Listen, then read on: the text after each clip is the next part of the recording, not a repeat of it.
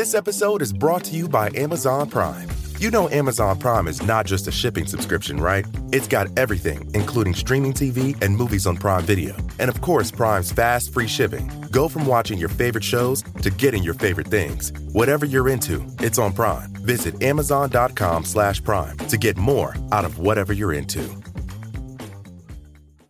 With threats to our nation waiting around every corner, adaptability is more important than ever. When conditions change without notice, quick strategic thinking is crucial. And with obstacles consistently impending, determination is essential in overcoming them. It's this willingness, decisiveness, and resilience that sets Marines apart. With our fighting spirit, we don't just fight battles, we win them. Marines are the constant our nation counts on to fight the unknown. And through adaptable problem solving, we do just that.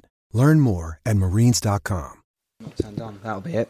That's better. That, that's good. Yeah. That's a good start. Good You, start. you turned on, I've Dean? I'm, I'm really turned on, baby.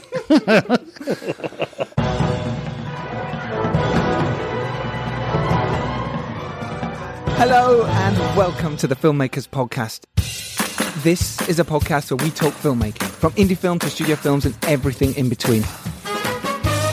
How to get them made, how to make them, and how to try not to F it up, in our very, very humble opinion.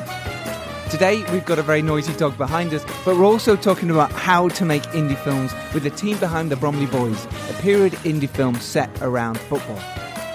I am Giles Alderson, producer of the horror comedy A Serial Killer's Guide to Life, director of the vampire documentary World of Darkness, and the psychological horror feature film The Dare, starring Richard Brake, who has just wrapped principal photography on Rob Zombie's Three from Hell. Um, and The World of Darkness is also out now. It's available. You can watch it on Vimeo Pro. Link in the show notes.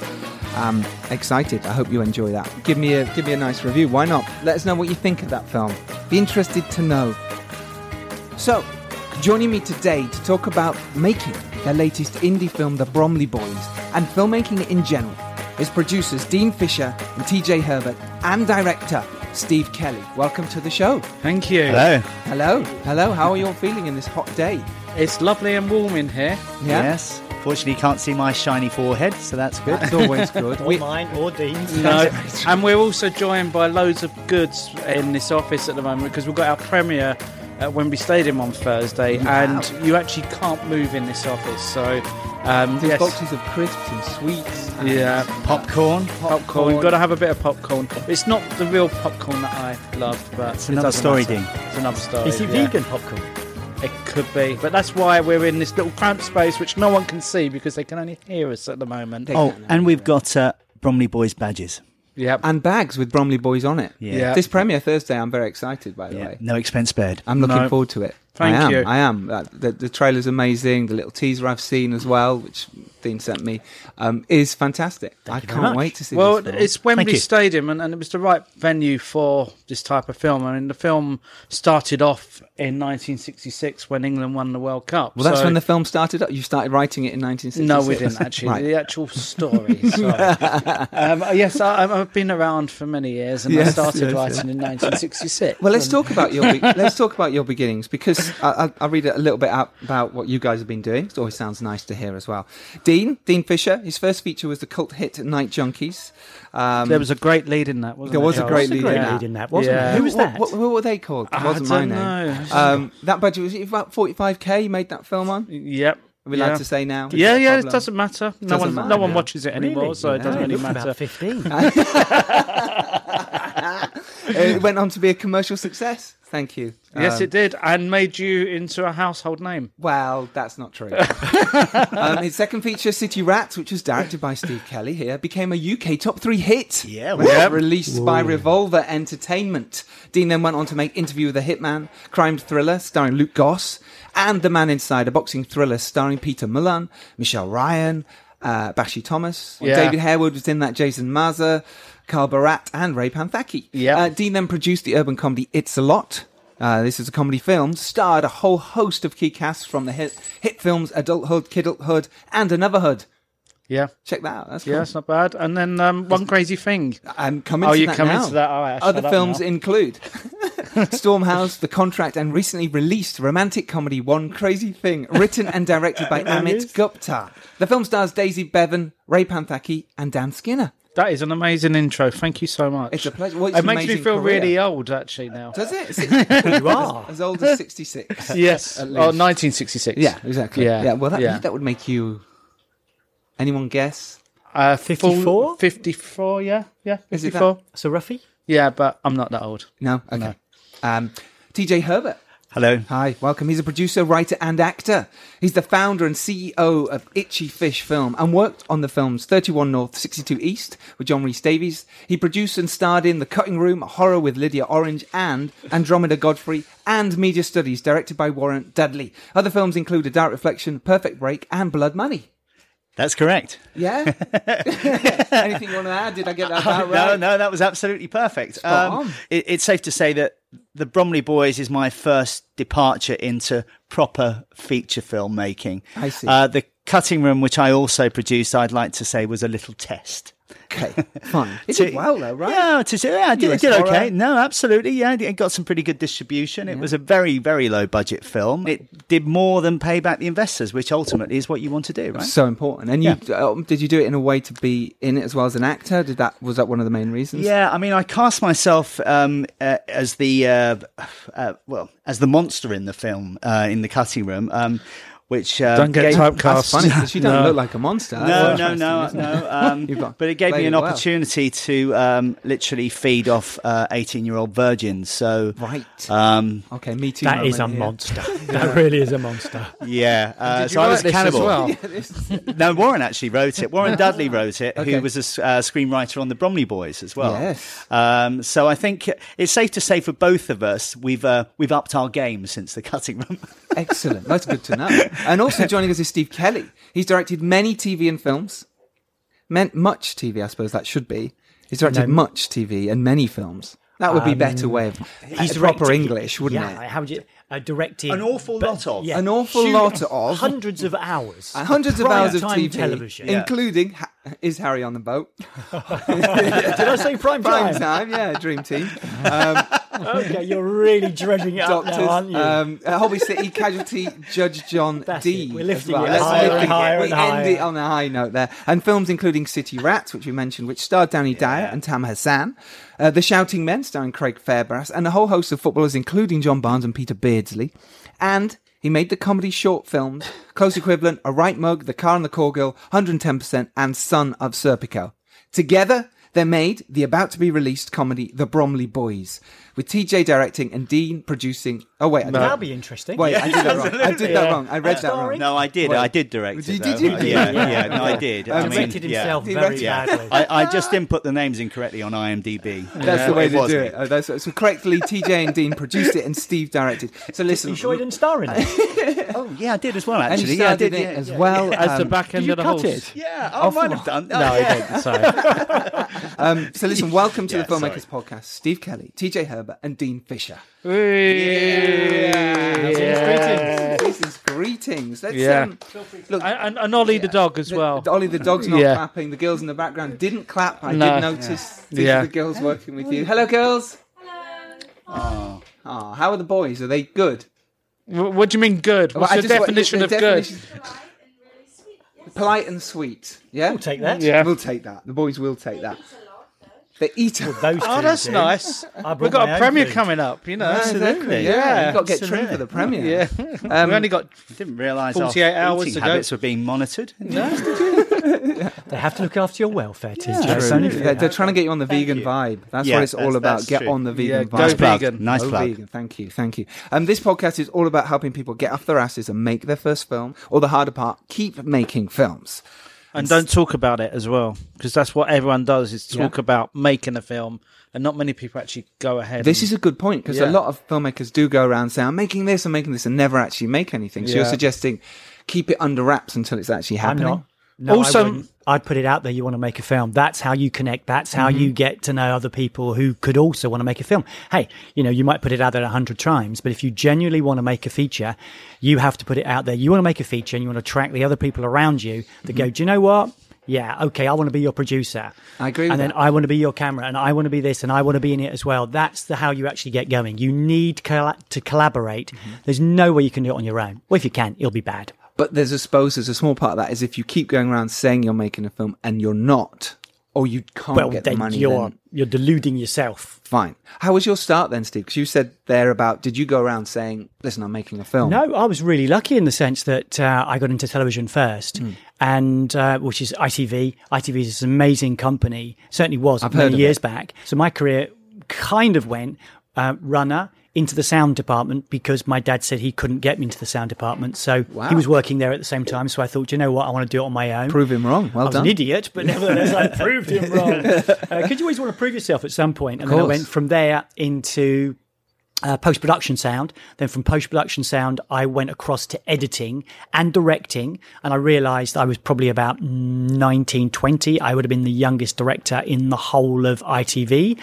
And certainly the BBC at the time. And I just realized that I looked like a choir boy. I looked like I was 13 and I'd, I'd, I'd kind of be going to set and you know, the, the actors who I hadn't cast, who would have been non-principals, would uh, come up to me and ask me for a cup of tea. And then I'd have to have a grizzled old first assistant director rescue me and say, well, this is let me introduce you to the director. Right. And I realised it was embarrassing for them and it was slightly embarrassing for me. And also I realised that you need to learn to tell a story. One of the great ways to tell a story is to learn how to edit material. Because you can get some absolute rubbish, but you've still got to turn out something that has a real, genuine narrative. and learning how to edit uh, makes you understand the beginning and ends of scene. You understand how it should look. You understand the shots you need. Well, that, that's the, the key thing at the Very end of the important. day is you're telling a story, and and the most important thing is whenever I am shooting, I know what the minimum I've got to go back with to make that work. There you go.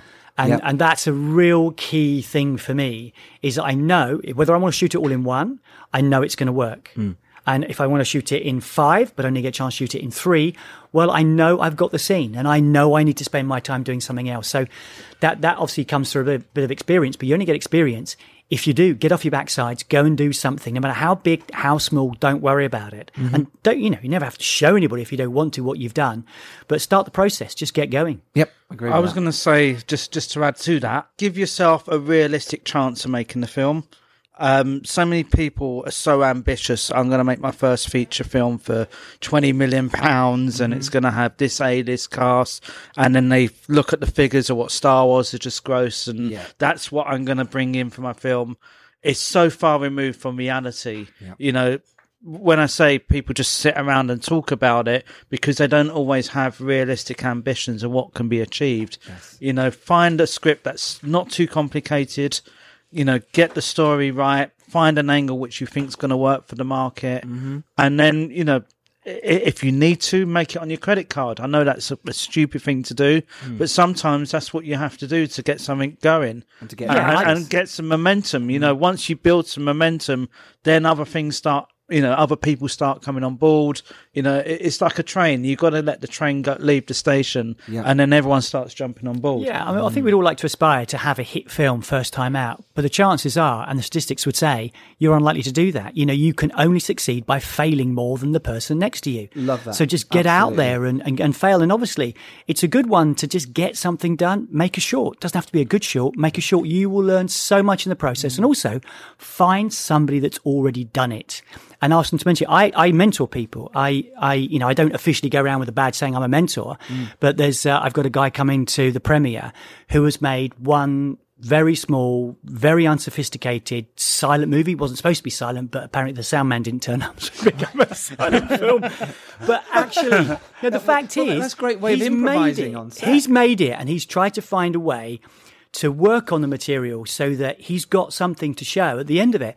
And I really respect that and admire that. So you know, I try to talk to him and uh, other people as well, if I can help in any way, because we all started at the very, very bottom. Mm-hmm. Hey, sometimes just start, you know, just start some way, get something done, learn, and then go again and go again. Don't give up. Start at the bottom and then what- you're well, not at the bottom anymore. I was going to say about short films. I mean, I, I, I spent probably seven years making short films before I went anywhere near a feature Ten minutes film. was one of them. Ten minutes was my, my last of my Did that short an films. Yeah, one it went to twenty one international film festivals, won about three or four awards. the fact is, you, you you know where your skills lie, and I always knew producing was was hopefully the, the, the job for me. And But you started kind of as, an, stuck at as it. an actor a little bit as well, I didn't you? did, and I started to produce films initially, short films, Mm-hmm. to give myself better parts as an actor. And then I wouldn't cast myself in the end because I wanted better actors than me. And I thought, if I'm not going to cast myself, Mm-hmm. who else is going to? So I, I in, in the end, just said, look, I, I enjoy producing. I like the mechanics behind the camera a lot more, and um, yeah, quit acting. But it's great because it helps when you're dealing with your actors. You know what they're going through. Um, you give them the respect that they deserve, and, and make sure that they're not just getting changed in the street. You know, Absolutely. so, but but certainly short films is the best way of learning how to get all your mistakes out the way. Um, you know, th- don't spend fortunes like I did. I mean, my final short film took me about five years to actually pay back in the end. Really. Um, but I knew that was my calling card and transition into feature films. And it was, and it did. Ten Yeah. minutes pretty much took you straight into Night Junkies, right? yep. Which starred someone amazing. Yes.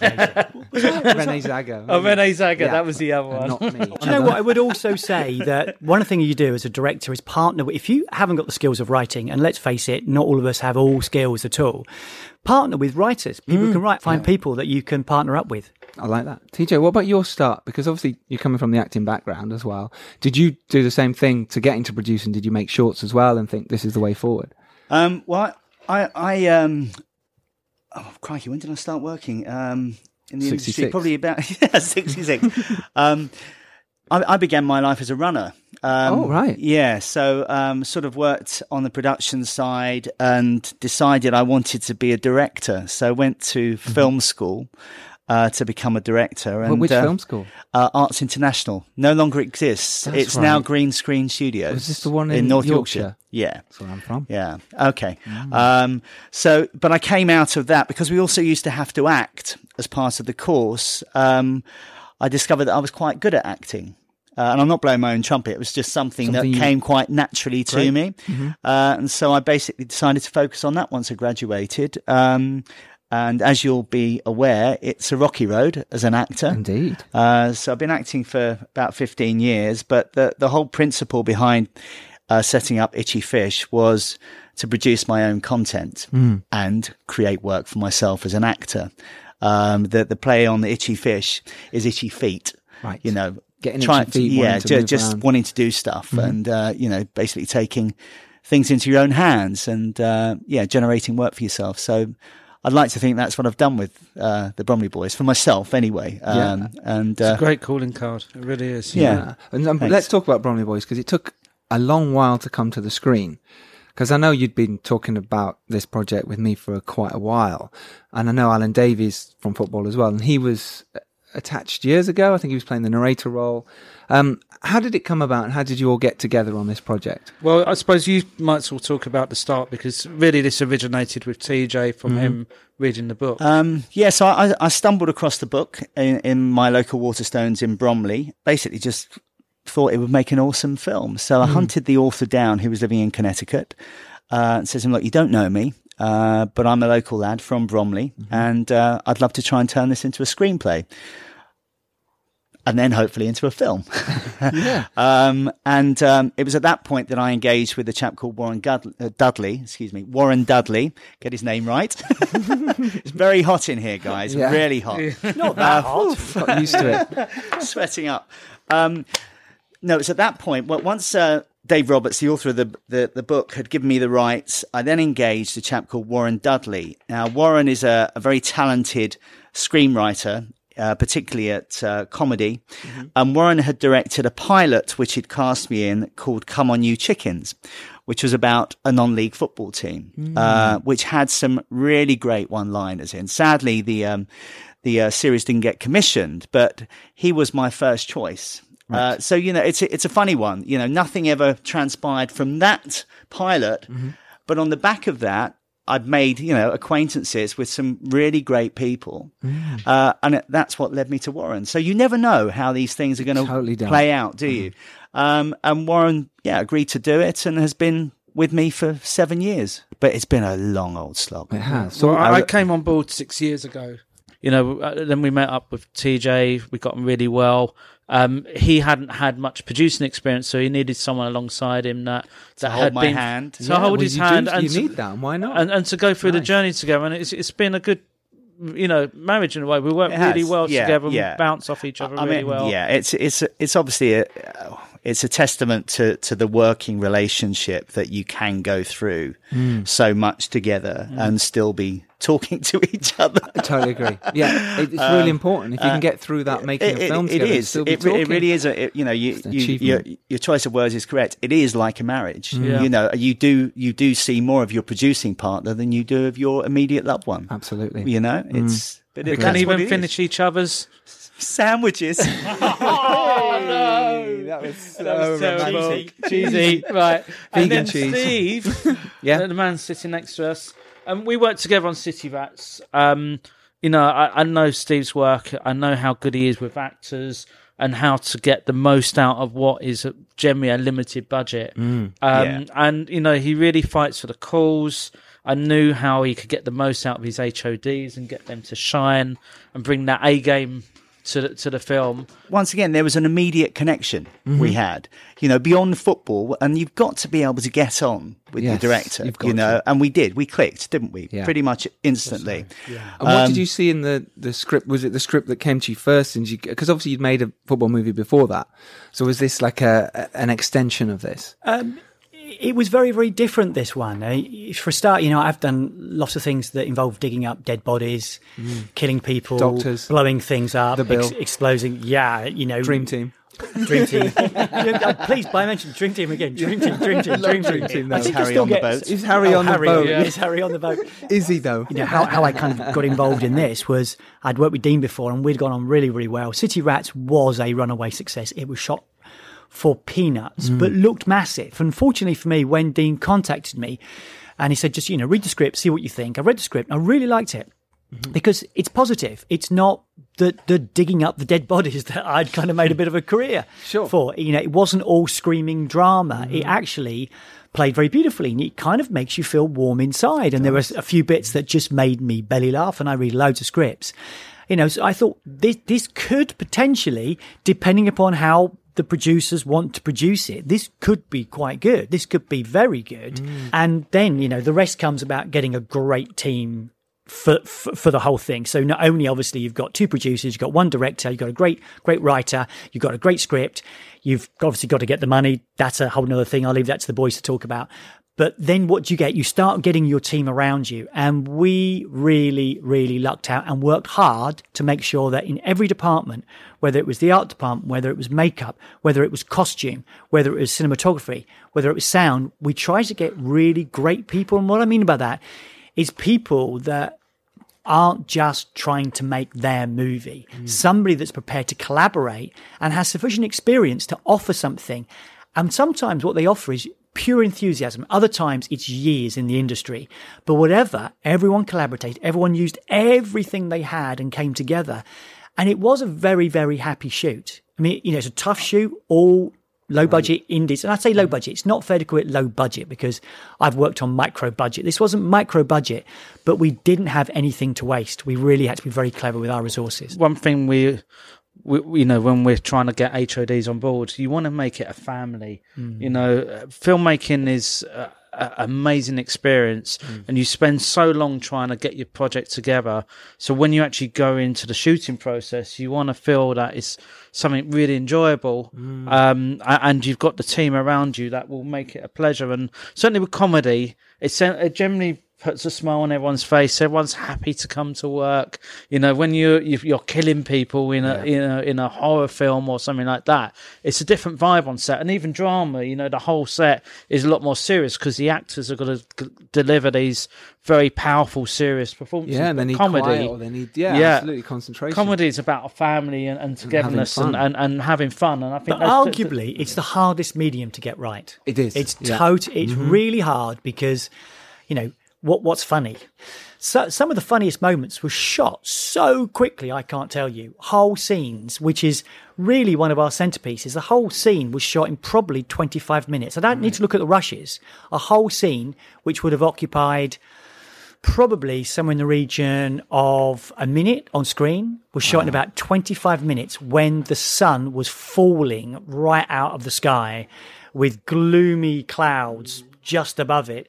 And we just did it so quick. And yet, you know, you look back at that now and, and it is the moment where I don't know who you are, what you are. If you're watching it, you'll have a big reaction and a big laugh. I love it. I love it. Let me just describe what it's about. Um, Bromley Boys, it's 1969, with England preparing for the defence of their World Cup crown, and George Best delighting crowds with his virtuoso skills at Old Trafford.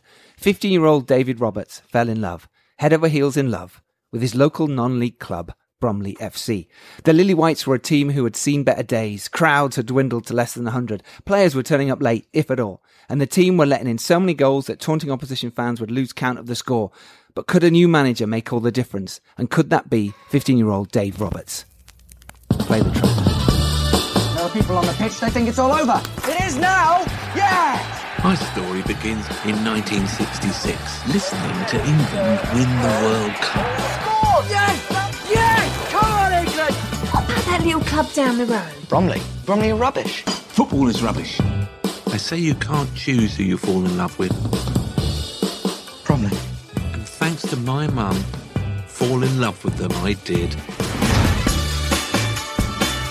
This was my team. Come on, Bromley! Do you know if anyone good's playing? We were rubbish. Really rubbish. Go on, Bromley! Would anyone like to come with me to see Bromley versus Barking this Saturday? Hello, Dave. Hi, Ruby. I didn't know you were a footballer. Yeah, no, you just missed my hat trick. Right foot, left foot, and header. Oh, oh, oh! After George Best, Ruby McQueen was the most beautiful person I'd ever seen. Are you going to take me out to the date? Thursday, we need to break into your dad's office. You lot could keep your noses. Out of my business!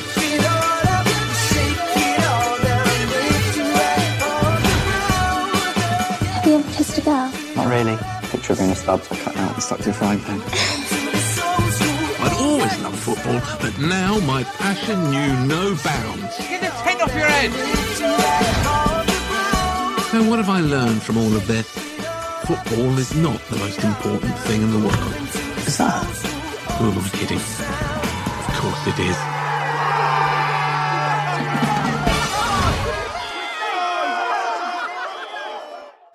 So, um, in terms of how you made this film, then let's talk about how you managed to raise the money, if you don't mind. Obviously, you don't have to say how much and what it was, but because it took a long time to come to screen, how did this happen? Well, first of all, TJ robbed a bank. Well, And I Best- know, I best know that way. was hot. No, that's not. That wasn't the first actually. option, No, no, no, no. Um, well, well, after I, I started to try and sell my body and that didn't work, right. I then went to sell Oh, uh, to, to the nice. bank. I to- wasn't to, with try, you then to sell you the bank to to rob the bank.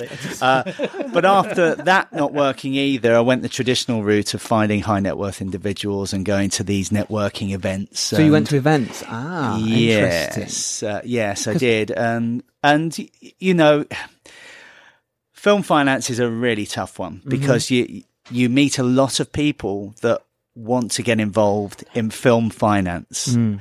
but when it comes down to it, are they good for the money? That's it. There's a lot of people who say they have the money, Uh, and that was the problem. So the the film was financed twice before Right. it was properly financed. Mm. Uh, so that was most definitely the the slowest part of the whole process. That probably took about four years. Right. Okay. so how did you go about meeting these uh, H high net worth well, I think? I think the way it works, and this would be probably a little bit of advice for for anyone that Mm. um, is looking to raise finance for for a short film or whatever it is. Um, you've got to put yourself in a position where you're really uncomfortable. okay. because you'll only learn from that experience. And the hardest thing to do is to ask someone you don't know, can you give me some money for my film? Absolutely. It's a really tough sell, regardless of how good you are at pitching. Mm-hmm. But over time, you'll get better at it and you'll know the reactions because investors, you know, they do have similar character traits. Mm. And so you'll know how to refine your pitch because you know that that didn't work the last time you tried to pitch it that way. Okay. Okay. And so you get better at the pattern. And so that's what I would say to, you know, to, to your listeners. Just keep going, keep pushing through. It's a tough thing to do. Um, but you'll get better at it and you will find someone that will believe in you and back you. or a few people, like we did. Right. Okay. But also, I think investors sometimes are looking for you to trip up. And so you've got to make sure that all your ducks in a row, you, you've got all your figures right, everything there. You've got an amazing pack which tells of all the actors and, and, and where your market is to the film. And if you trip up in one place, they're out. You know, it's very much like the Dragon's Den with investors, you know. looking So- for one little thing. exactly, and and I always say how any film happens is a miracle Mm. because it is because you've got so many stars that need to align um, and, and all work together for that film to happen. And Yeah. and we had a really rocky road on this one, you know, trying to get investors. We thought we were funded, and we're not. But to be honest, that's been the same on every film. Yeah. you know, and Yeah. and you've got to have that tenacity and. You've got to keep. go- Yeah, sorry to jump in, Yeah. Davey. You've just got to keep going. Uh, I mean, one one thing which I think did help us, and it was part of our strategy, uh, we raised some of the finance through one of these equity-based crowdfunding platforms called Okay. Syndicate Room. Syndicate room. Yeah. Okay. Um, now, Syndicate Room, because they're FCA regulated, you as the uh, the filmmaker Mm-hmm. have to jump all through all of those hoops. Before you even get in the room. Yeah, it's a lot of com- Yeah. one. It's all the compliance It's- that you yeah. have to go through. Yeah. Well, So- that's a good thing, right? No, Yeah. completely. So for, from that point of view, as as much as it was tough, really tough, I knew once we could get through all of that, I could then use that as a bit of a, a bargaining chip with other investors and saying, look, we've gone through this process with Syndicate Room. They have to comply with, uh, you know, FCA regulations. That gave investors, new investors coming in, peace of mind to know that I'd been vetted by the Syndicate Room and gone through all of their internal due diligence. So, by then, investors are going, okay, well, if he's done that, we trust in him. They weren't throwing their him. cash at of me, course, but, but it, you got it- in the room. Mm-hmm. Yeah, it got in the room, and it and it certainly helped because that's the other thing. The hard, the hardest thing about raising money is getting that first bit. Once you've got your first bit, then you can start saying, "Well, he's in, Mm-hmm. so." Would you like to be in? Um, and so we had a lead investor, um, and you know he was a great ambassador for the film. He was a you know a highly regarded uh, businessman, and uh, yeah, basically he fought our corner for us and certainly helped us along the way in, in achieving you know the budget we needed to make the film. Fantastic. Almost. Almost. The right. reason why I said almost, we were actually still raising money while we were shooting the film. I wouldn't recommend anyone does that. No, it was Really? stressful, and, and I think the main Yeah. thing A for few, us, few people have done it. it- Yeah, it's not I something you recommend because I think we wanted to make sure that we had the right cash flow to at least get through to the end of the shoot.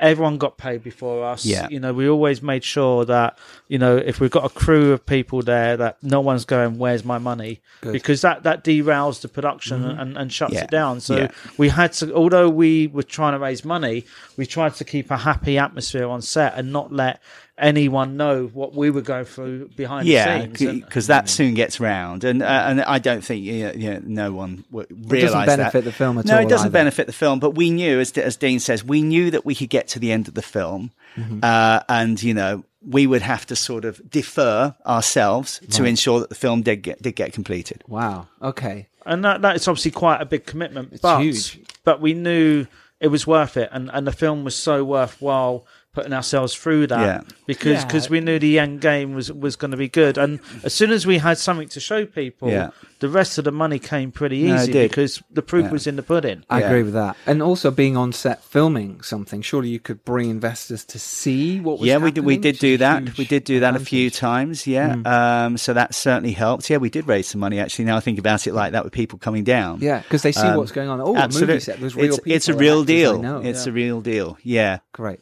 And you had a great cast. You got Jamie Foreman, Yeah. Martine McCutcheon, Alan Davies, who we've mentioned, Brenock O'Connor as your lead, Adam Deacon, Ewen MacIntosh, Mark Diamond, who I know well, obviously TJ Herbert himself, Oh, and, oh, thank you. and Danny, thanks Danny for. Thanks Midwinter for as well. Right at the bottom. Yeah, right at the bottom. Yeah, well, Is- well, are you before reading my press Midwinter. release? You're not on that. No, you're right. I'm And we not- also had some cameos as well. Go on, tell me No, who. we had Rav Wilding, who's uh, the presenter of Crime Watch. Yeah. Oh yeah. Um, Okay. We also had Antony Costa as well from Yeah. Blue. Well, yeah, there you go. Bums Yeah. on seats already. People brilliant rushing. football player. Oh, we, had it. Séan Garnier, eh, the Séan world Garnier. freestyle You champion. have Sa- Sangani. Yeah, but Yeah. He, I dam- he damaged his legs before he could he come. So he turned up, and we, we've actually got him in one of the, the scenes. And then he had to bring some of his guys over who were fantastic. They played West Ham, Right, um, okay. And boy, could they play football! Yes, they, They can were play. good. They're proper They were very good. But he Yeah. can walk, so you know we, we Oh, hire Séan Garnier, world freestyle champion, And he can't turn walk. up And he- first day and he's in a leg brace Again, another issue. wow. And you have to, you're going, right, well, what are you going to do then? Yeah. You I have to brought- I constantly. brought my guys. That's, that's filmmaking, though. You you're constantly having to deal with problems, Mm-hmm. find solutions quickly, so so it never affects the end product, and that's what we're always trying to do. Well, let's just jump back a bit. Let's talk about period film. You mentioned there it was a period Mm. film. This is a period football film, so you've got double whammy here. How did you go about doing that? Obviously, period side is tough. You've made a few period films in your time. Yeah. How did you go about this then? Also As on a with budget an, with an indie well. film on a budget. Well, you know, the, one of the location. first one of the first things is yeah, locations. Mm. You know, if you're going to film anything and you want it to look good, you want to choose a really great location. Mm-hmm. That that instantly gives you the potential to have as good as Hollywood can have. If you can mm. find a good backdrop and set it against a good backdrop, it means that you can get so much value for your filming. So we were probably we were at, at this wonderful, wonderful old. Um, Kind of like old 1960s, 70s stadium at Crockenhill. Well, Bromley, which was the problem I suppose we had at Bromley at that time. That stadium is it was really modern, and it just would Well, never T- match. TJ took me there and said, It's "What can you film now, here?" And I just nothing. went, "Nothing, mm-hmm. absolutely nothing." It, it is actually a really lovely, shiny stadium, which has advertising absolutely everywhere. So there was no way you could put a camera and you wouldn't see something that was modern day. So Same as when I did the Damned United. There was no way we could shoot at Leeds United's ground. It was just impossible. Right. No. So I think we used Chesterfield's in the end, and they just really made it look dreadful. Right. and, and it, it looks great. Yeah. It's great. Damn, you know, Yeah, I mean, yeah. that, that is a great, great Yeah. film that was movie, one I of have our to say. references. Funny Yeah. enough, when we looked It at was, this, Probably Yeah. all my scenes, probably. yeah, yeah, obviously. Yeah, I mean, but, but really, really, a really, really good story. I mean, a really Yeah, yeah, powerful exactly. story. and, and done well. Period. Oh, it's, it's fantastic, and also that you know, the, the, in a sense, when we when we looked at this, you know, with myself especially and, and the DP, Bart Simon Bart, Is that how you yeah, pronounce it? Sinkovich. Sinkovich. Sinkovich, Great am- guy. amazing DP, really great cinematographer, and he also shot it as well. So he did both. You know, he's really good, like, brilliant team around with him as well. Um, when we looked at it, we kind of had to look at okay, it's a period film, and it's also it hasn't. It's not a high energy movie either. Actually, a lot of the stuff is people talking. So what you know, what are we going to do? And and I, I kind of thought it would be wrong to do anything else other than shoot it in kind of the way they would shoot 70 stuff. Um, which means you don't intercut, you don't use lots and lots of cuts, and you don't do clever things with the camera. You know, I would say Damned United definitely got away with it because they he he definitely chose to use certain things that wouldn't have been available in the 70s, but it worked brilliantly. With this one, I just wanted to shoot it really simply. And I remember when I went to watch lower league football, or any football that time, especially lower league football, uh, you were a long way away from the action, and the action was was always over there somewhere. It was never super close, like it is with a brilliant, the- you know, Sky, BT Sport, what have you.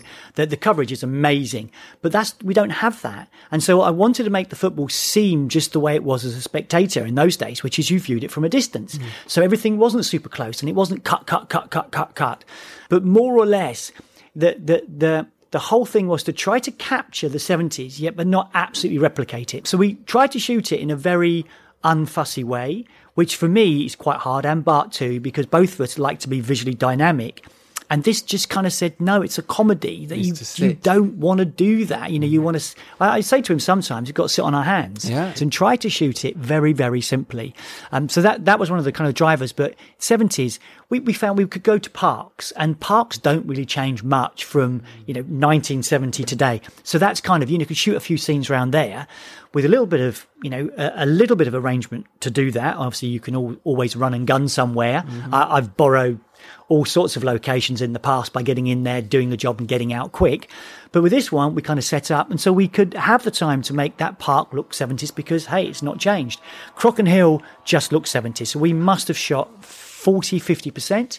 And then we went to a few other locations that were all very period uh, ways. And that was one of the biggest ways of doing it. And also then set design. Set design, you when it's brilliant, you just don't see it, but you just know you're there. Costume and makeup when it's great costume and makeup and it's the correct age for everybody. So, for instance, the um, the makeup designer Bex, she wouldn't, uh, Rebecca Hall, she she wouldn't just look at someone and go, oh, you're 70s. Actually, when you were in your heyday, you were in the 50s. Right. So I'm going to give you mm. all the nods from 50s because you went through the 70s. You were basically still, Still with a 50s haircut, what have you.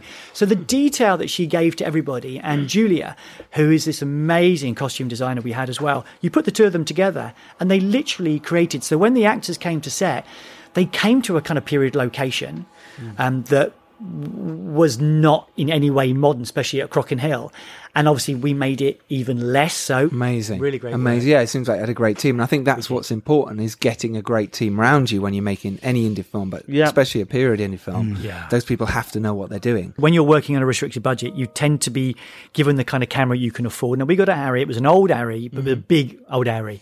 Uh, and then um, Bart suggested, you know, looking at anamorphic lenses. I just went straight away. I love the sound of this. Just show me, test them. But these are massive. So I it's probably the biggest one was about just under a meter. Wow. So you put an ARRI, an old ARRI, and you the wall in so you've almost got two meters. So we, it. we well when we come to to shoot in things like uh, the bedroom, you know, it was a real squeeze. And and when you do build a set, which obviously is an expense, then you have to pull out different walls so you can actually get the camera far enough back. Otherwise, the lens is right up against the actors. You can't light it, and you can't shoot anything other than kind of close ups.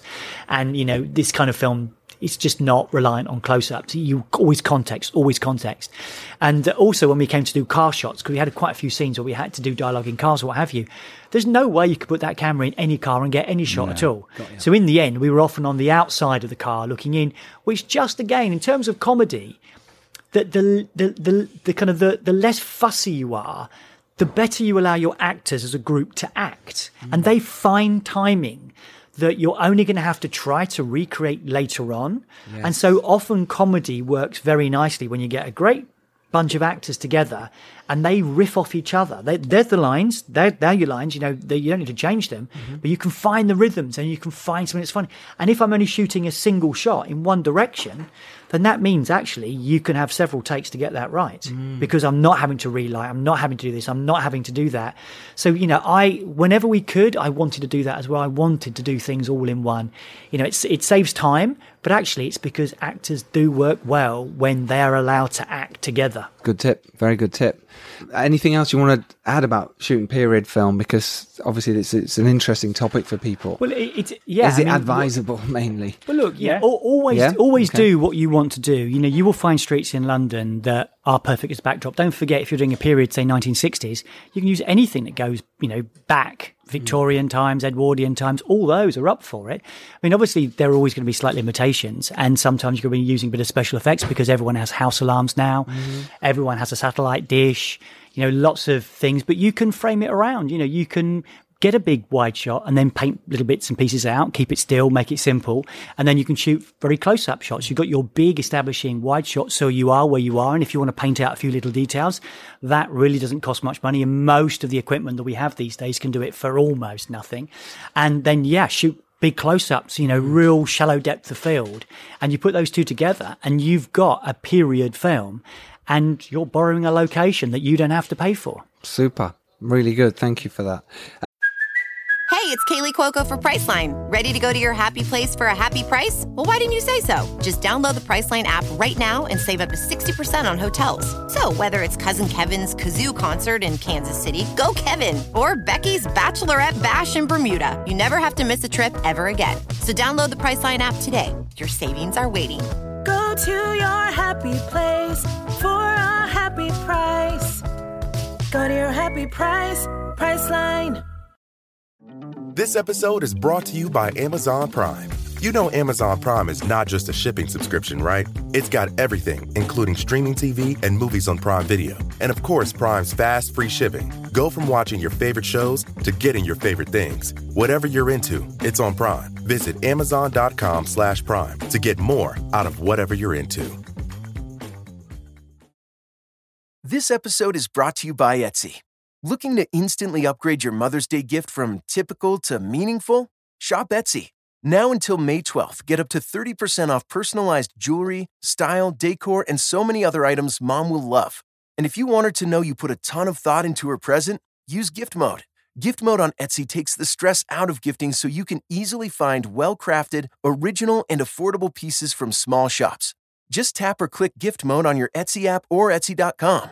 Then answer a few short questions about mom, and gift mode instantly gives you curated ideas based on hundreds of personas. Need something original and affordable for Mother's Day? Etsy has it. Shop until May 12th for up to 30% off gifts for mom. Terms apply. Um, so yeah, the Bromley Boys. I'm at the premiere Thursday. Very excited for that. And then when's the actual release of the film? When can people watch this in the cinemas? The film is out on June the first, June the first. uh, nationwide. Um, we, we, in the end, with this film, we decided to go for self distribution. Um, we managed to raise a hundred thousand P&A spend from our investors.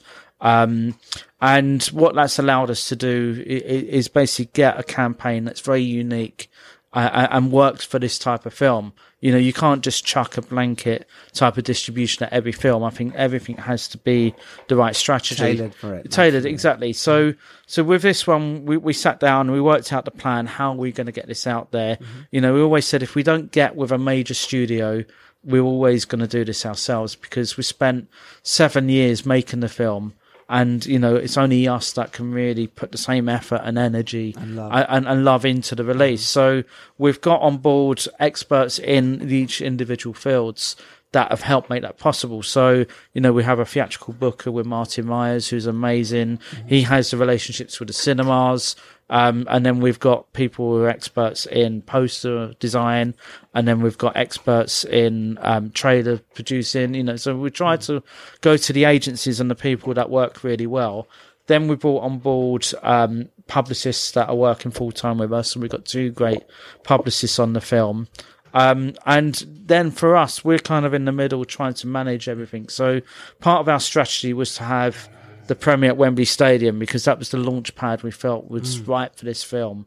And then from the premiere, then the film will go out on tour. So when we're doing a premiere in Newcastle, um, we're doing also a premiere in Manchester, um, and, and taking it out. So it's not just London centric. So then local press will then pick it up and give us more of exposure in, in other areas. Yeah. Um, and then also Sky are doing um, a preview screening for their VIP customers. So it Oh, means we don't actually generate any revenue from that. But what it does is is, is, is. Mm-hmm. help the word of mouth. And this film we knew was going to play well. We did four test screenings Mm-hmm. um, with various audiences, so we knew that, that it was going to play really well for audiences. So so th- when Sky said, "Look, we want to do this."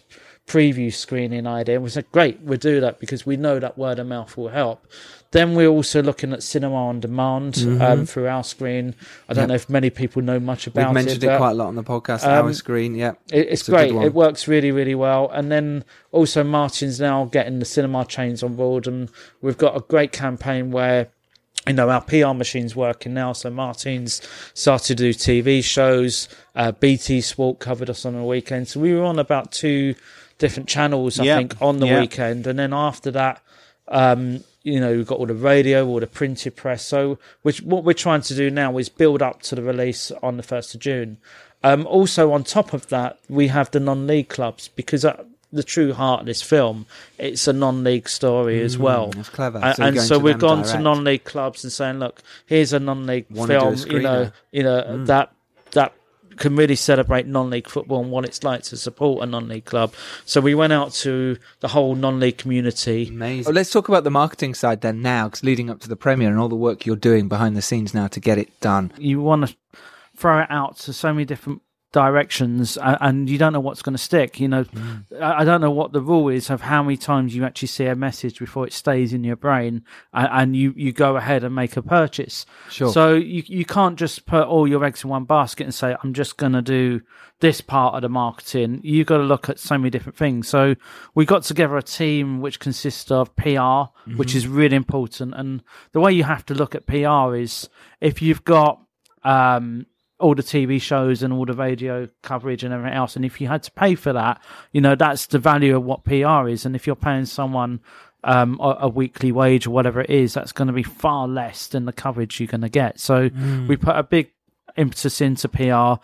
Also trying to get an outdoor campaign, and it's amazing that we've got some billboards around the no, UK at the them. They're moment. great. Um, you know, so so that was part of our strategy. And was it all in in the budget from the beginning to do this? We, we had a budget, but then obviously, the same as It when you're changing. making a film, the budget changes and it evolves. according to the opportunities that show themselves to you. So Mhm. you know, so that that was the other good thing. Sorry to jump in, Dean, but right. the fact that we were able to do the distribution ourselves, are able to do the distribution ourselves, because once again, we're the masters of our own destiny. Mm, yeah. You know, and, and we honestly felt that no one was going to be able to position this film and market this film better than us based on the conversations we'd had with distributors. That taking nothing away from them, but Sure. you know, it's it's not an easy sell. This film, you know, it's a a, a local story about a rubbish football team that also has this rites of passage element. Now, for some distributors, when you say rites of passage, coming coming of age, "Uh, no thanks. Right. It's a comedy. Ah, no thanks. Um, we did have some uh, offers on the table from distributors, but you know, all in all, we just felt we've been with this baby for so long now. Let's see it all the way to fruition and to to the end game, which is trying to secure as many screens as possible.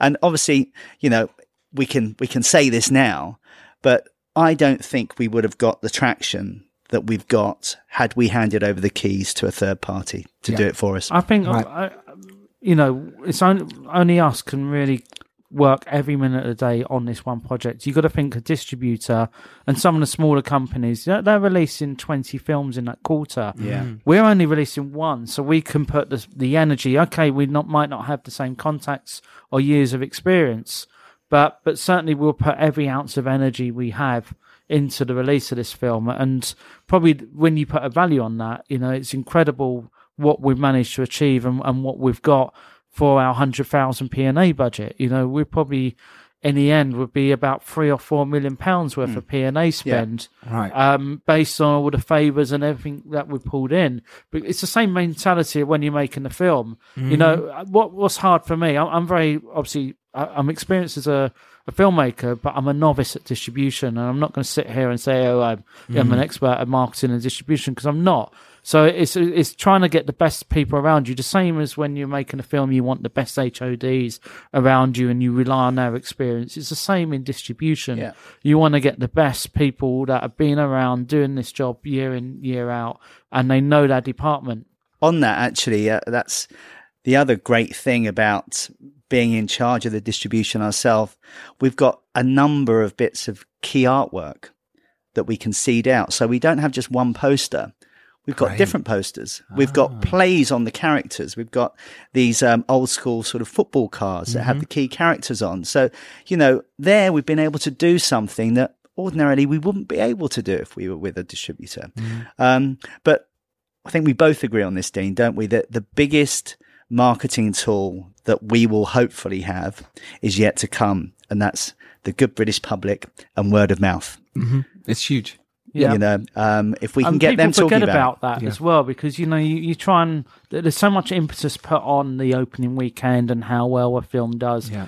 but with this strategy the idea is that we grow not you know rely Yeah. on one It- weekend and, yeah. and the box office figures to see how it's, well it does It's going to be a slow burn, and that's why we've said from selected cinemas from the first of June. Because you might still be playing in Yeah. at the end of June. Absolutely. July. and, Yeah, and we've yeah. also had to do the 16 week window. One thing you've got to make a decision when you're going out with a theatrical release. There's, there's a lot of tendency to shorten the window. And, you know, when we did City Rats, that was the perfect strategy. It was never going to be a film that played theatrically. So Mm-hmm. we used the cinema window really just to get more exposure, Reviews. get the more press and Yep. everything else that uh, and reviews that we needed.